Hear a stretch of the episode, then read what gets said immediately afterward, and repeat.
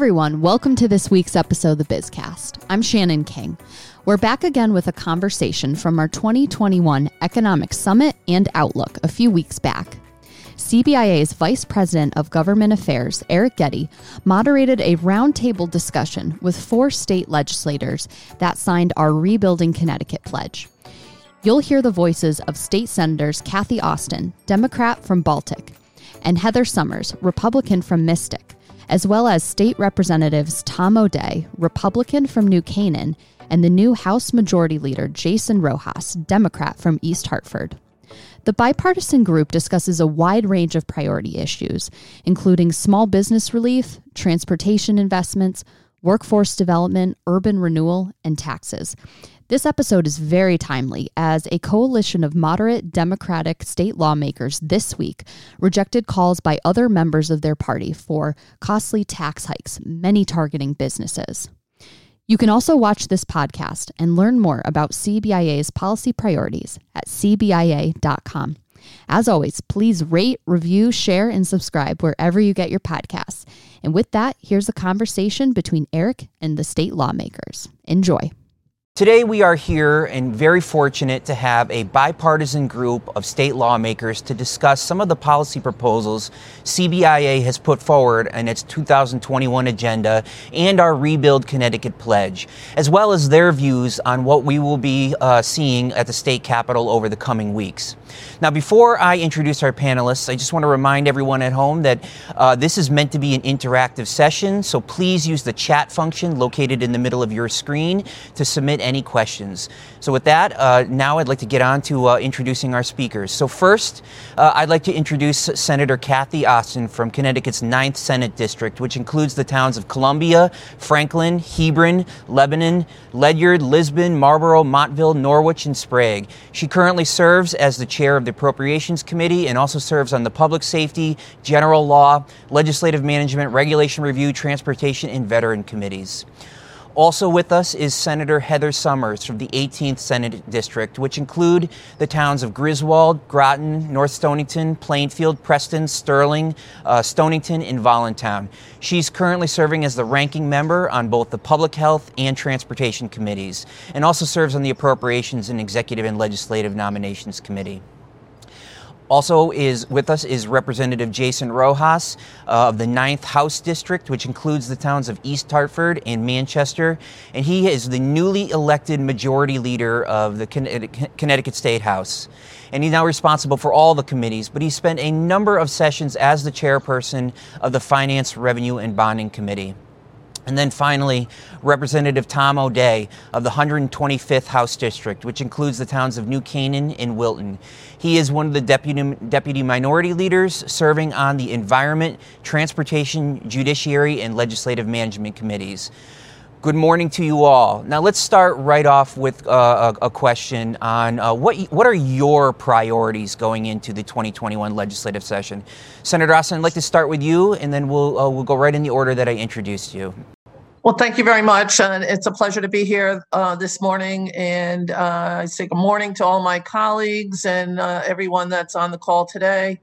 Um, uh, I have uh, essentially uh, a number of different priorities. Uh, uh, one of them is to modernize gaming in the uh, state. that would protect some 12,000 jobs in Eastern Connecticut. it's been a major priority of the Eastern Connecticut delegation, and it is something that I think needs to get done this legislative session. Um, and I'm hopeful that we can get that through the legislature this year. I also put in a, a, a, a number of bills revolving around mental health. And I think that uh, mental health and the crisis that we're going to see once we start opening up from the pandemic is going to overwhelm uh, both uh, state agencies, our schools, and some uh, business environments too, as people decide that they can no longer work in those environments in addition to that, I put in a, a, number of bills revolving around opening up a pandemic uh, office uh, to make sure that we're prepared for the next event and to put in place uh, structures that would outline what our schools should do, how we can help our small businesses and our nonprofits uh, to be successful. Uh, make sure that uh, we're preparing um, and providing the supports for the agricultural experimental station, which did a lot of work uh, uh when we had the avian bird flu in uh, uh, some of the flocks around Connecticut um, industry that the agricultural industry is a $4 billion industry in the state of Connecticut. We need to make sure that we're supporting those folks. And quite frankly, we need to do a lot with um, uh, workforce development. Uh, we are going to see a lot of people that need to repurpose their careers because some of the industries uh, are not going to come back at full force for uh, months, if not years. Uh, those are uh, my general legislative priorities this session. Fantastic. And how about you, Senator Somers? what are your priorities for the 2021 legislative session? Well, you for hosting this today. Thank you to my colleagues for joining me, and thank you to folks who are tuning in. And uh, I look forward to the dialogue with the questions and answers my priorities this session really focus on on the pandemic and covid as the ranking member of public health. This is my first, fifth year on public health. And unless we can get covid under control we're going to see our economy continue to suffer. So my first priority is covid getting people vaccinated um, making sure we have enough vaccine. Here i sit on the governor's vaccine task force advisory committee and we are working diligently um, to make sure that we can obtain as much vaccine as possible and get it into as many people as possible. That also leads to the other priority, which is to get our children back in our schools. Um, we are going to see uh, children really step, take a step back just because of the nature of what they've endured and the distance learning, which was not, um, you know, fully um, it, hadn't really run its course. We didn't have it down to a science when we first started this pandemic. Um, in addition to the healthcare with COVID, um, what we've seen during the pandemic are clearly voids within our healthcare system that really truly need to be addressed. Mental health, behavioral health, um, and telehealth are also priorities of our public health committee as a whole. Uh, we will be hearing um, them as large committee bills so that we can provide opportunities for all in a bipartisan way to come in so we can shape our legislation with the best ideas moving forward. Um, along with that comes with other priorities as far as a former business owner here in the state of Connecticut for 20 years. Um, I, I clearly have always been dedicated and think we need to rethink about the way we um, demand um, whether it's professional uh, licensing and the regulations that really uh, put a stranglehold on our small businesses and our individual businesses um, that are trying to survive here in Connecticut. So I think we need to do a, a serious look at what we've done in the pandemic through executive orders for businesses that have actually really been positive and make sure that those are codified in statute. Uh, that would go a long way for many of the small businesses that I have spoken to. Um, I also have priorities on workforce development along with um, Senator Osten, I believe that that's something that we absolutely need to focus on, and that can be based in healthcare. We've seen a lot of issues with recruiting, recruitment of physicians, of uh, nurses, and also of CNAs. We are in uh, dire need for that kind of support here in the state of Connecticut. So there's opportunities to focus there, along with other in the workforce development area. And lastly, I think we need to consider serious tax relief for our businesses. Um, some of the larger businesses have been able to wear uh, through this pandemic fairly well, but our small businesses have been really uh, significantly impacted. Um, you know, we've lost over 1,100 restaurants in the state of Connecticut alone.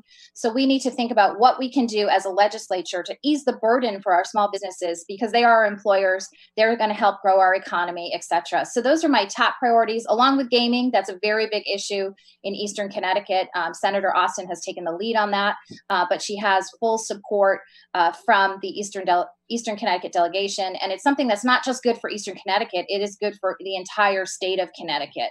So those are a few of my priorities. I look forward to working in a bipartisan uh, manner to try to do what is best for Connecticut to get us back and up and running and get our economy back to where it should be. Thank you. Haas, Mr. Majority Leader, what are your priorities for the 2021 legislative session? Uh, thank, uh, thanks, Eric for having me on, and to my colleagues, thanks for joining us, and to certainly to all our guests in the business community, uh, thanks for the opportunity to join you today. Um, you know, similar to uh, Senator Somers, Senator Osten, some of the things that they said, most important, I think, is ensuring that we continue to ramp up testing and getting our vaccination process right so that we can build confidence and rebuild confidence in the residents of Connecticut to try to uh, to know that they feel safe to resume some of the normal activities that I think we need them um, to resume, not only for their health, uh, their personal health, um, and mental well-being, but also for the, the health of our state's economy and so many of our businesses that have been impacted by uh, the pandemic. Uh, certainly supporting a lot of those businesses. We all, a lot has been talked about the restaurant industry and the impact that's been had on them. Um, I work in higher education um, outside of politics, and we've been impacted um, by, uh, by, by the pandemic as well. Um, I think you think about our community college um, system, which is under significant strain, finding ways to support them um, so that we can get students back into the classroom, so that we can fill that pipeline of jobs that we all know exists and that we know a lot of our employers are struggling to fill. Um, I think we need to look ahead to the eviction and housing crisis. Um, you know, we continue obviously to put moratoriums on, on, eviction. It's been done at the state level. Uh, President Biden has extended um, that as well. Um, but we all know well that at some time um, that issue is going to come due, and we have to be prepared to address it uh, not only for the residents who are uh, facing a, a, crisis, but a lot of the property owners as well. Um, you know, they've experienced some difficult situation where they've lost a lot of revenue um, to what is their their small business, and we have to be prepared to address that. Um, I think uh, education, Senator Somers made reference to that. We know um, that there's going to be a pretty significant learning loss that takes place in a lot of districts, particularly in districts like mine, uh, in East Hartford and, and, Manchester, where we have a higher poverty rate um, and, and where inequities that we already knew existed before the pandemic were only exacerbated as we've gone throughout it, and ensuring that the students who have been most impacted by that learning loss are able to be supported adequately so that we can advance uh, their academic uh, potential and their academic careers as we go back to uh, what I hope to be some sense of normalcy in the fall. Obviously, I think the budget is going to be on top of mind for everybody. I think financially, we're in a the state is in a pretty strong position um, as we head into this next biennial budget. Um, I think we should do all we can to uh, do no harm uh, to avoid any kind of tax increases either on individuals and or the business community um, so that they can continue to recover and in fact grow um, and grow our state's economy which results in increased revenue for the state budget. Um, personally i'm interested in a lot of the conversations that's going on around housing and zoning um, you know, those issues very much impact economic development and economic competitiveness as well, um, as well as being able to recruit people to come here in Connecticut and live, knowing that uh, housing is expensive here in the state and, and doing all we can to increase access to opportunity for people who live here, um, but also to make it more competitive for people to want to move here and live here um, and not use uh, as much as their income as they have to use uh, to cover their housing costs. Um, and one other issue that um, perhaps is not viewed as a business issue, but I think it is, is uh, literacy and how we teach reading in our schools, particularly in kindergarten to third grade. Um, we really need, we can improve upon how we teach reading. And I think that's critical to educational success. And of course, that's critical to post secondary access, as well as having the best employees possible to take on a lot of the jobs that we know exist out there that are largely going unfilled. Fantastic. And then uh, finally, Representative O'Dea, your 2021 legislative priorities. Thank you very much, Eric. And uh, I want to thank all of you business leaders and small business owners that are on this call. As Eric knows, since I was elected in 2012, I looked at every piece of legislation that come before me and looked at it as though whether it would help grow small business and businesses throughout the state or not. Because the only way we're getting out of this fiscal hole that we're in in Connecticut is through small business owners. You're the largest employers. And uh, um, so I'm going to do everything I can to help you grow um, as far as this legislative session, the four of us are all in agreement. It sounds like we could almost uh, hang up and go home. Uh, we'll get this economy fixed. But I would say my priorities, uh, in addition to uh, addressing every piece of legislation as how it's going to affect business, is to uh, propping up the unemployment fund. Um, this pandemic was not your fault. And so I don't believe you should have to uh, bear the brunt of the unemployment fund deficit. Um, I also believe we should cut the hotel tax, at least temporarily. Uh, we need to grow tourism. I know it's right now in the, we're still addressing the pandemic, but we need to to uh, to help our hotels and tourism industry. Um, I also think we need to bring a more certainty to the process on how businesses are going to be asked to close down, because we don't want you ordering food or whatever supplies you need, and then 24 hours later you're told you need to shut down. Uh, that's just not right and shouldn't be done. So um, in addition, getting kids back in school, I heard that that's imperative for our business owners, particularly small business owners. So uh, that's a priority of mine and has been. And as Senator Osten and I think uh, uh, Senator Somers said, mental health uh, is a key this pandemic and the shutdown has caused so much uh, problems for our children uh, and adults in the mental health area. So I agree with my colleagues on that score. So open up to questions. I really want to hear uh, what you all want us to do. Fantastic. And that's a great reminder to all of the folks watching at home. Please uh, submit your questions using the chat function below. Um, we will get to those uh, very shortly. Now, Representative O'Dea, um, I want to uh, start with you on our next question. Um, do you get a sense that your fellow uh, House Republican caucus members understand the impact of the pandemic and what it, and what it's done to business community? That's an easy one. A- absolutely. Um, uh, I, I, think um, uh, now you're seeing, and I, I, I uh, Representative Rojas's comments were spot on.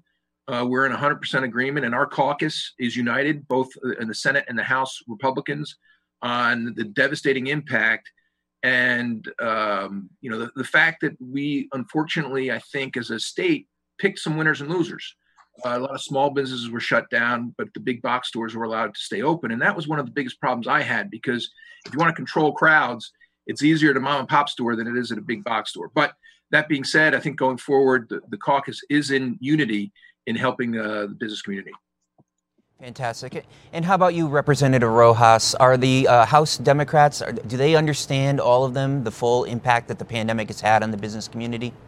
Yeah, absolutely. Right. I mean, we have small business owners within the House Democratic Caucus, right? So they were able to offer a perspective um, that was probably pretty consistent with what we were hearing from our constituents who are small business owners. Um, you know, the, the, the conversation around the impact on the restaurant industry, right? Everybody has restaurants in their district. And, you know, I've been in regular contact with some of the owners in my district. Um, and I know my colleagues in the House in the House Democratic Caucus have been in conversation um, with business owners of, of, all kind within their districts too. So there's a lot of sensitivity um, and a lot of interest in trying to figure out exactly how we can best support them. Senator Somers, how about the uh, the Senate Republican caucus and uh, Senator Osten? How, how about the uh, Senate Democratic caucus? Everyone in full uh, understanding of the impact that it's had. I mean, what are you hearing from your colleagues? We'll start with you, Senator Somers. Yes, well, I will say that uh, my uh, Senate caucus most of us are small business owners, so we have experienced it uh, either personally or um, in a very close manner. I think everybody in this this the Republican Senate is on the same page as far as um, the understanding the impact uh, not only to our schools but to our businesses and, and, the correlation and the connection between the two and we want to do everything we can to support small business and large business i think the difference that you will find going forward will be um, how both caucuses decide how to help them and and the method in which we we proceed to do that I, I would just say that the Senate Democrats um, have all through the pandemic had weekly phone calls, and there wasn't a, a phone call that we had that did not bring up one uh, uh, set of businesses or another set of businesses as we uh, worked through this process. And I do agree with um, Senator Somers that uh, how we fix this problem for small businesses uh, is going to be the great debate. But everybody is in lockstep with doing something for small businesses. And Senator uh, Osten, we'll stick with you, or we'll start with you on this on this first uh, or this next question. Excuse me. Now, each one of you, um, you know, you, you represent a different caucus uh, up at the legislature. Uh, you're all from different parts of the state. Yet every one of you signed on to the CBIA Rebuild Connecticut pledge uh, this past fall. Now, what was it about that pledge that caused you to lend your support? And again, starting with you, Senator Osten. Uh, thank you very much um, for that. And uh, I signed on for two specific reasons that uh, have been major platforms of any uh, legislation that um, I have put in each year that I've been up there. And that has been workforce development. As a matter of fact, um, my first uh, uh, session, uh, my first two years in the General Assembly, I put a bill in directly reflective of workforce development in order to deal with the problems that Eastern Connecticut was having as we were seeing a decline uh, in uh, the hospitality industry. Uh, that that is uh, number one for me is to get that workforce development uh, moving forward uh, as I continue to pr- pressure the Department of Labor to open up their American Job Centers so that we can get people there to repurpose their skills Um, in addition to that, uh, I would I would say that infrastructure investment is is critical for us to move Connecticut forward, and we need to put some real dollars into fixing our transportation system. That is uh, one of the number one issues that business owners talk to me about is how are we going to get our transportation system up and running? How can I get my uh, my product from point A to point B faster? How can I get my supplies in faster? All of that would cost me uh, less money and it would provide me with an ability to be more successful. Uh, so those are the two major uh, components of uh, the rebuild uh, platform that I signed on for. Fantastic. And certainly transportation an issue we're going to get back to a little later in this segment. Uh, Senator Somers, what was it that, uh, that attracted you to the Rebuild Connecticut Pledge enough to lend your support to it? Uh, well, as a uh, former business owner for many years in the state of Connecticut, uh, workforce development is very important to me, um, as uh, Senator uh, Osten had mentioned. But one of the primary reasons I wanted to sign on was I liked your mandating change in a bipartisan way. I thought that was uh, very important, and I think we need more bipartisan input into the budget and into bills going forward, even though we are overwhelmed by one party, we need to have all voices at the table so that we can come up with the best legislation for the people of Connecticut. I also am very uh, keen on the apprenticeship program that you mentioned with tax credits. I know that's something that my business could have used, and I would like to see um, a more focus with our schools so that when we graduate somebody from high school, they actually have whether it's a, uh, a micro certificate, so they have a skill when they're graduating from our high schools and work with businesses to create an apprenticeship program in a standard high school so that when we graduate children from from school they if they can't afford to go to college they have an opportunity to have the skill to go to community college and move on. It's done in other countries. It's very successful. And that's something that I had a bill on last year with Senator Martin and Senator Formica. And I'm hoping that we can uh, continue that. Those are the real reasons why I signed on to your pledge. We appreciate that. Uh, Representative O'Dea, why did you sign on to the Rebuild Connecticut Pledge? Three words, all of it. Uh, at the end of the day, um, grow small business, and that's been my mantra since I got to Hartford. And Eric, as you know, I come to you all the time and say, you know, what do you think? How can we fix it? So any legislation that comes before me that isn't going to grow jobs, I'm going to have a problem with. It. Perfect. Well, uh, Representative Rojas, it's going to be really difficult for you to beat all of it as an answer, but what was it that caused you to sign on to the Rebuild Connecticut Pledge? Yeah, no, listen, I, you know, upon reading it, I articulated a vision um, for how we can improve our business climate and, and grow our state's economy here. And, and I, I, happen to believe that if it came from CBIA, that it reflects a pretty broad spectrum of businesses here in the state of Connecticut. So that's helpful information for any legislator or any policymaker to be aware of. Um, and, uh, you know, it was a, a, vision, I think, for moving our state forward that many components of it, um, uh, you know, were consistent with things that I think are important to moving the state forward. Now, this question, uh, I'll, I'll, I'll, direct it to any one of you that want to answer it. Um, you know, something you said, uh, Senator Somers, in your last response about all voices being at the table uh, and how important that is.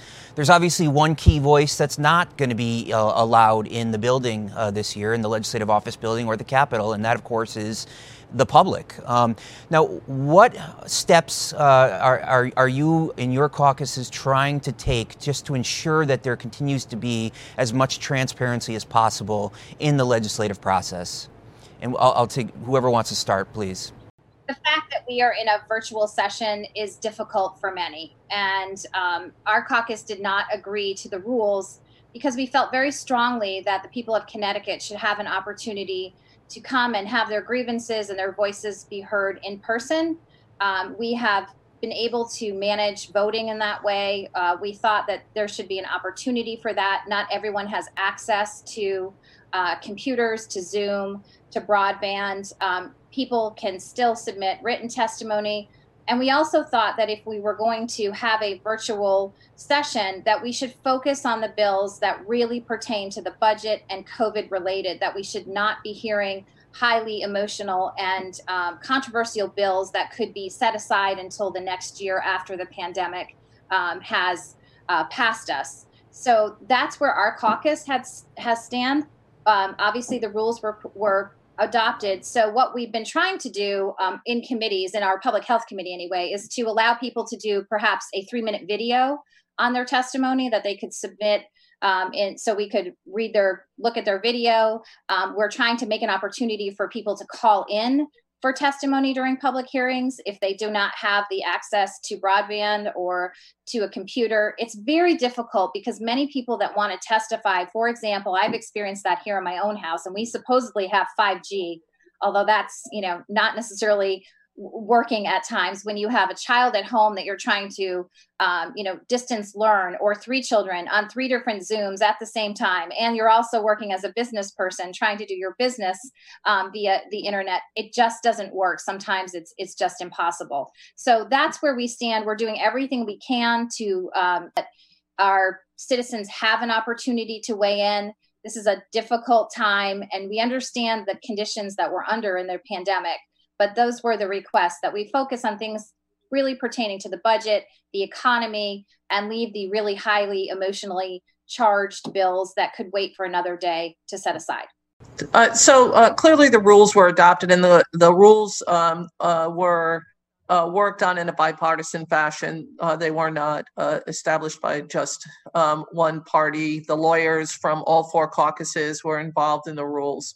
Um, uh, I think that this gives us an opportunity this year to test out new technology in getting uh, more people engaged in the process. I often heard that uh, by having um, uh, testimony at 11, 12 at night or 1 in the morning, as the case may be, that it often shut off people that could not spend all uh, all day and all night there. Uh, so I think that as we go through this, uh, working in as many pl- in as many platforms as possible, that we will uh, figure out a way to have everybody have their voice heard. Um, I know many people are interested uh, in uh, using the Zoom technology uh, in appropriations. Uh, we always have nights when we're there very late, and we're trying to make sure that we're opening it up for uh, uh many people from the human services uh, environment that come and spend. Uh, 12 hours to testify on the budget itself we believe that we can get as many people as possible there. I do like Senator Somers' ideas on uh, the uh, short videos on on issues, um, and I don't think that we should uh, hold back on really discussing um, the hard topics that need to be discussed. Uh, the pandemic itself is a hard topic, but it has impacted in certain areas that really we need to have a real conversation about. Uh, and Representative Rojas brought up reading. Um, uh, I've worked in a bipartisan fashion on dyslexia. We have one uh, one more bill uh, to complete the dyslexia uh, uh, program that we have been uh, folding out over five years. I don't think we should put that off. I think it's too important to put off. I think that we we need to have discussions um, on on many issues that will be controversial for one group or another group we need to have those robust discussions. Now, what happens at the end of the day, whether we vote all the way uh, it all the way through the process, uh, that's still to be determined. I favor um, rolling out bills a little bit at a time and start voting on bills in February. I think that we can do that, and I think that there's no re- uh, reason for us not to do that. Uh, so that's what I'm hopeful is that we'll uh, roll out some of those pieces of legislation that we can uh, that often wait and get passed on a consensus calendar in the Senate and pass on a 100% bipartisan way in the House, not always on a consent calendar per se, but they have their own methodology of doing that. But I think that this is a way for us to work together. And uh, my commitment is to make sure that uh, we provide all residents of Connecticut an ability to uh, weigh in on issues uh, that are relative to uh, whatever is of concern to them. There's no doubt, right? The pandemic, right? The pandemic has impacted our process. Um, and, and certainly in many ways it's affected transparency, but I don't know that we're any less transparent than we have been in the past. In fact, we might be. We all know with the public hearing process, um, your ability to participate that in that process is really predicated on, you know, can you take a day from work? Do you have transportation to get to the capital? Um, right. So, in many ways, now that we're moving to a, a technology based um, process, it's an opportunity for more people to be involved in a process. And in terms of transparency as legislators, it's up to us to be accountable to ensure that we are transparent. So, I have an email address. You can still email me. I have a phone. You can still call me. Many people call me at home. I have a Facebook page, an Instagram page, a Twitter page where any of my constituents can ask me a question at any given time about a piece of legislation that we're considering. So I don't know that we're any less transparent. I think it's actually more of a difficult issue for us as legislators. So much of the work that we do happens passing each other in the hallway, grabbing each other in the cafeteria to talk about a particular issue. Um, you know, that lobbyists are obviously are impacted in their ability to do their work. And I know people often try to vilify lobbyists, but in my opinion, they're a critical part of the process and they present a lot of information to us that's useful as we consider the legislation that's before us. Uh, but again, they can email us, they can hit us up on Twitter, on Instagram, and on Facebook. Um, so it's really about us being more intentional about being more accountable to the people that we represent, whether they're individuals and or the business community. Um, and I don't know that the pandemic should disrupt the type of issues that we're taking up in any given year. These issues are important. They come up. There are issues that come up every year. I don't know that we need to put them off. Um, we are a very capable group um, of elected officials, and I think we can manage what is otherwise a difficult process, uh, but one that we, we will get through. Um, I think about snowstorms. In the past, a snowstorm would basically stop all business for a day um, if the legislature had committee meetings. Um, I was thinking back to December, there was a snow day. my kids didn't get the day, uh, the day from school off. Um, and I didn't get a day off from work because all my meetings were on Zoom already, and I kept all those meetings for that day. So, in many ways, it might allow us to be more productive. We, of course, need to be intentional about ensuring that we're maintaining transparency, um, but that responsibility is on all of us to make sure that it happens. And I think we can do that. Appreciate that. And certainly your description of lobbyists uh, brought a little tear to my eye, so uh, that was fantastic. Representative O'Dea, slightly different question for you. Um, you know, we've, we've heard that, that, some of the changes as a result of the pandemic um, have actually been very positive in terms of uh, pr- being more transparent. Um, do you see any permanent changes coming to the legislative process as a result of the pandemic? Uh, look, I, I, I, don't have much to add to uh, Representative Rojas's comments and everybody's comments. Um, you know, I, I think uh, there's going to be some good out of this. Like uh, Representative Rojas said, we we will be able to have these meetings and people don't have to miss work for uh, participating. So I, I think there. I hope that there will be some uh, going forward, some way to have people be able to testify in this kind of a format um, I'm, I'm looking forward to getting to the last two questions, so I'll, I'll, I'll stop there. All right. Well, you, uh, you, you're so excited about the next couple questions. Why don't we get right into it? Uh, I want to talk about transportation funding. Um, you know, part of the Rebuild Connecticut Pledge is the support of a bipartisan transportation funding plan. I think, uh, regardless of the caucus you belong to, we all know that uh, transportation funding is important. We all know that we need a solution. Um, what are some of the solutions maybe that you're going to be put forwarding, in, in, or, or, maybe even a step back from that? You know, do you want this to be a bipartisan uh, funding plan? So, Representative O'Dea, we'll start with you, and uh, we'll, we'll, move on from there. Just real quick, the uh, I, I, think accelerating the sales tax into the transportation fund um, is a good thing. You're going to see because of that Wayfair decision that we're going to be capturing more sales tax in the state. I'm not saying it's a good thing. I'm just saying it's reality. Um, and so uh, I think a way to, to increase the transportation fund is to push that money or get more of that money that's going to be it's going to be extra. It's going to be more than we anticipated, and put that directly in the transportation fund. I do believe we should take out all the costs that we had put in there uh, for wages and pension obligations that, that weren't in there initially. Um, and I think through the sales tax and taking out the the the, the uh, expenses that were put in there, we can uh, certainly have enough money uh, to spend on transportation. Fantastic. And I, I, don't want to skip anyone who wants to weigh on this, but uh, certainly I know that uh, Senator Somers, you are the ranking member on transportation. Um, I'll, I'll, defer to you next if you'd like to, to join in.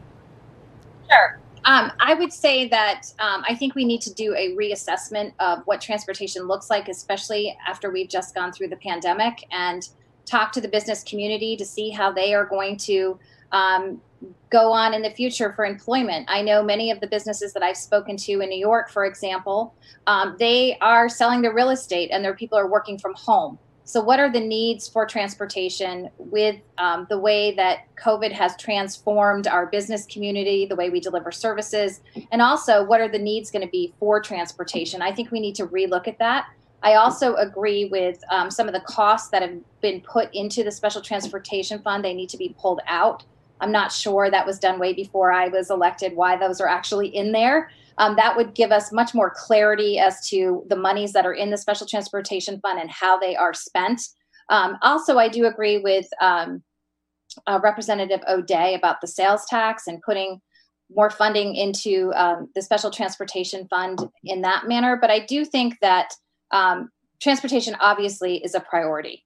We need to come together to figure out the best way to provide the funds that are necessary to upgrade our transportation systems, but we need to know what that's going to look like. Are we going to have as many people commuting as we were previously? I know that many folks that live in Greenwich that were working in New York, they're not even taking transportation any longer, not just because of COVID, but because now they're working at their homes. So I do think that we need to have a reassessment as far as that is concerned uh, before we move forward. I am a little concerned.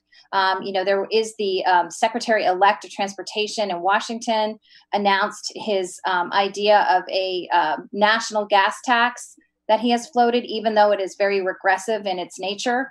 Uh, that is something that's concerning if, if that goes through, plus our gas tax here in the state of Connecticut. What is that going to look like for our middle class citizens that not necessarily have the opportunity to work out of their homes and have to travel the furthest um, to get to work. So, all those things I think need to be considered. And I'm hoping that we can do that in a bipartisan way so that, again, all ideas are on the table. Fantastic. Would anyone else uh, like to go ahead? Go ahead, Senator. Shit. Shit. Thank you. Um, so, you know, I, I appreciate everybody's um, comments on on this. And Many of us uh, uh, on this have been on transportation. I'm on transportation right now. Um, I think that all ideas should be on the table, but I re- I would remind people that uh, should we move more expenses into uh, the general fund and more revenue out of the general fund, it will impact some of the um, areas that we cannot impact, and that is the social service network that we have. Um, our nonprofits are essentially small businesses. Uh, they hire many people, and to expect them to go years and years without um, uh, properly funding uh, them is unacceptable. And if we move more money out of the uh, general fund into the special transportation fund and we move more expenses in, the ultimate goal uh, that what will happen is we will see a decrease in uh, services in areas where um, we moved former state um, jobs into the private nonprofit uh, sector uh, that uh, essentially uh, dropped our uh, costs down on the general fund side of things. In regards to transportation itself, it is true that the upper echelons of our economies um, uh, are now working for, from home. But that is not true for what we call essential workers, those that work in nursing homes or group homes. Uh, they took public transportation every day to go to that nursing home uh, where our moms and dads are, uh, that uh, group home where we take care of the most fragile residents in the state of Connecticut. Uh, th- those people took public transportation every day. No, they were not on trains; they were on buses, and uh, and those that took the um, uh, that public transportation did not see a decrease uh, in ridership to the extent that um, trains saw a decrease in ridership, and uh, we actually uh, provide more subsidies for trains than we do for um, buses in our special transportation uh, system. So I think that there is a lot to look at. I agree. Uh, but I'm hoping that people step back from the partisanship uh, and say that we're going to uh, and, uh, move more expenses into the general fund, which happened well before I think any of our times. Um, and and um, take that revenue out because uh, those small businesses, those nonprofits, which employ thousands and thousands of our residents and take care of thousands and thousands of our residents, uh, will be the ones that are impacted. Perfect. Representative Rojas, would you like to add anything? Yeah, no, absolutely right. Um, the one thing I will say are there are, are likely no popular uh, solutions to addressing the transportation issue, but then again, we're not elected to only act on popular things. We're elected to make hard decisions, whether they're popular or not. And the reality is, you know, the gas tax at the federal level hasn't been raised since 1993. Inflation has gone up 77% since then. Uh, the state gas tax, I don't think, has been raised since the late, late 1990s. In fact, in the late 1990s, it was politically popular, I'm sure, uh, we reduced the gas tax, right? And that has all ramifications for the decisions that we have to make today. Um, and largely, we've been handed a system, uh, all of us, I think, that I'm, all of my colleagues here on this panel, we've been handed a system that most of us had no business in, in designing. Um, so we, we've been set up in this way. You know, when personnel costs were moved into the STF 30, 40 years ago, um, you know, that in hindsight, which is 2020, probably not the best decision to do that if we really want to dedicate these limited resources to actual infrastructure improvements. But the other side of that is, is you do have to pay for personnel to get these projects done, whether it's the engineers who are designing our projects or the folks on our highways who are building them. Um, those are costs that go that have to be factored into transportation, and we have to fund them. Um, so we know we have limited options to do that. Tolls seems to be off the table. The House chair of the of the Transportation Committee has indicated they're not even going to have a hearing on that. So that's off the table. Uh, increasing the gas tax is popular with no one. Um, so that that we'll have to see how a conversation around that goes. Uh, we do know that the governor recently signed an MOU on the Transportation Climate Initiative. I think we all need to learn a bit more about that, but that likely will have the effect of increasing gas taxes. Um, and we'll have to see exactly how that revenue that's generated from that comes back to Connecticut to invest in our infrastructure. But we all know, I think those of us on the panel and those who are participating um, from CBIA now know it's one of the most critical issues that we're dealing with as a state. So, um, does it require a bipartisan solution? I think it does. I think uh, the best policy is often bipartisan policy, and I, I think we can get there. Um, beyond looking at funding sources, I think we also need to look at governance um, and how we do this. Right now, uh, there's, I think the state DOT has too much on their plate, and I think we have an opportunity here to devolve some of the decision making and responsibility down to our councils of governments and our metropolitan planning organizations, which are these entities that most people have no idea exist but exist, and they their governing bodies are made up of our locally elected officials. And I think we need to empower them and give them additional resources to make a lot more decisions that should be made at the local level about what the speed limit is on a particular road or a local bridge that needs to be fixed. Let the folks closest to those projects make those decisions and, and free up uh, a capacity at the state level for DOT to, to, to focus on airports, to focus on rail, and to focus on our highway systems. Fantastic. So we're running very short on time. Um, so I would ask, you know, I want to start getting into the audience questions, uh, and I would just ask that going forward we all keep our uh, answers as brief as possible, just so everyone can weigh in when they want to. Um, one of the questions that, have been submitted, and I guess it's one of the questions that is submitted no matter what the topic is or what the public hearing is, but um, what is the outlook on recreational marijuana in the coming uh, legislative session? And I'm going to add a little bit to that. You know, and if you are a supporter of that, or or, or if you're not, um, you know, and they decide to pass, would you still be supportive of uh, businesses being able to continue to test employees in order to ensure the safety of the workers uh, on the job site. So, whoever wants to uh, jump in on that, by all means. I'll, I'll jump in first uh, just to um, start the discussion. First, on the business community, there are jobs right now that um, have federal consequences, and us uh, uh, approving recreational marijuana, should we do that or not need to understand that um, jobs that uh, work people that work at electric boat or any of our manufacturers that are interfacing with the federal government or any job that requires a cdl uh, have to have the ability to test um, uh, their employees. I'm hoping that if people are looking at um, uh, supporting uh, recreational marijuana they'll also consider supporting things like the drug uh, resource enforcement officers, the DREs, that have been unfunded for a number of years that were that al- allow um, those uh, state troopers and municipal officers to test people uh, uh on the road for uh, for drugs uh, relative to marijuana. It, it's uh, something that can be done. Uh, it does cost money, but we should be doing things like that to make sure that uh, that this is a rounded program that is not just looking at allowing people to have recreational marijuana without uh, any of the consequences of driving while intoxicated. Um, if I can add Please. from a public health perspective, there are three issues. Number one, there's no test that can test you for acute intoxication with marijuana. Um, that is a big problem. There's also no ability at this point in time to know what the dosage is that you're getting within whether it's a, a, gummy bear or a lollipop there's no measurement of dosage that's that's also an issue so you don't really know how much of the uh, intoxicant you're getting in the product that you are purchasing um, as Senator Osten has mentioned, I represent Groton with Electric Boat.